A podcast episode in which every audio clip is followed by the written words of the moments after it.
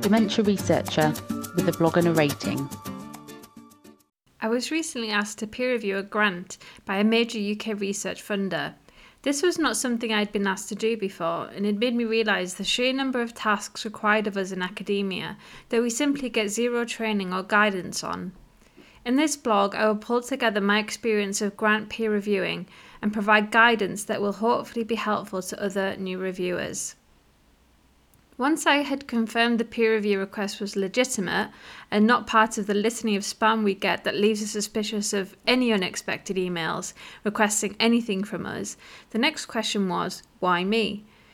It is one of those strange moments in academia where you suddenly realise you are now recognised, at least by someone, to be an expert in your field, which is a mark of the progress you've made.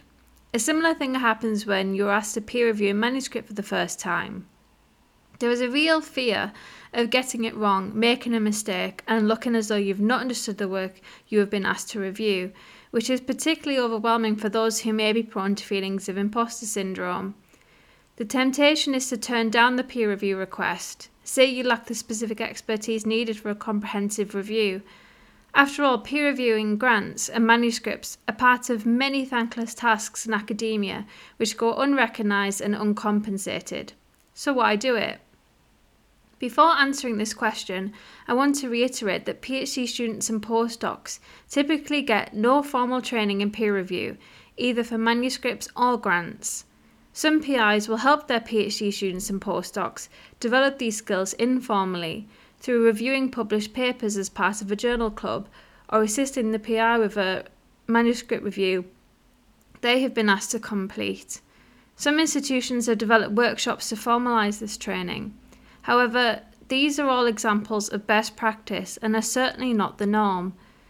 Many aspects of academia rely heavily on peer review, so why don't we receive any formal training in it, particularly if we're expected to become successful academics? So, back to my question of why we do it. There are a number of reasons, but two stand out for me that allow me to not think of peer reviewing as a thankless task, but as something which can be beneficial to me.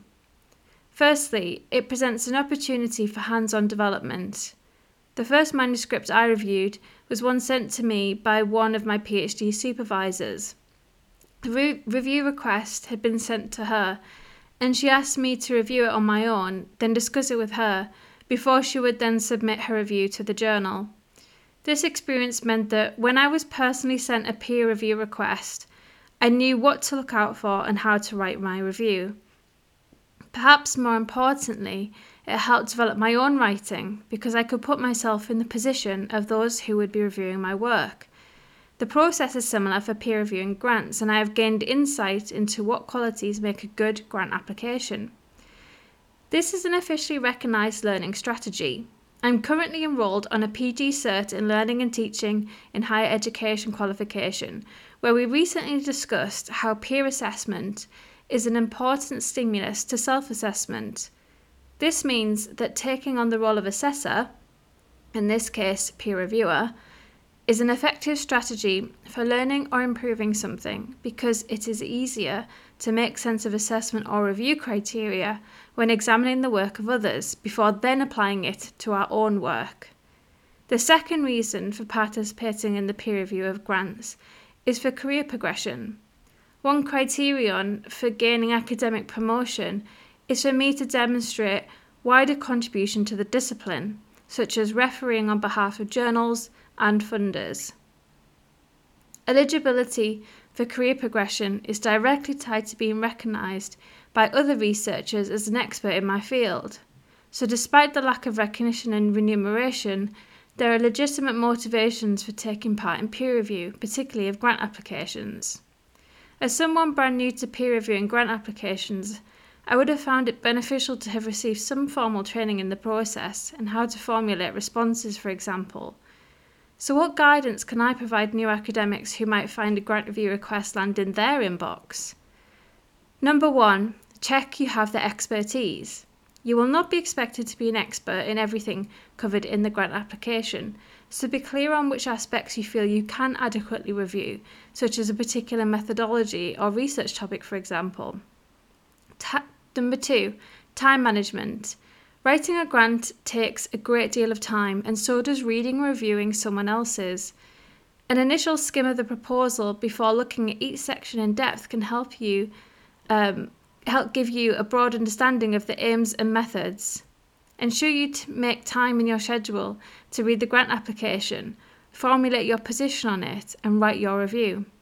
Number three, familiarise yourself with the funder requirements. Each funding scheme will have specific eligibility requirements, but it is likely that program managers will have screened applications prior to the review stage. However, there may be wider policy requirements which you can check the application for or query if you think they haven't been addressed.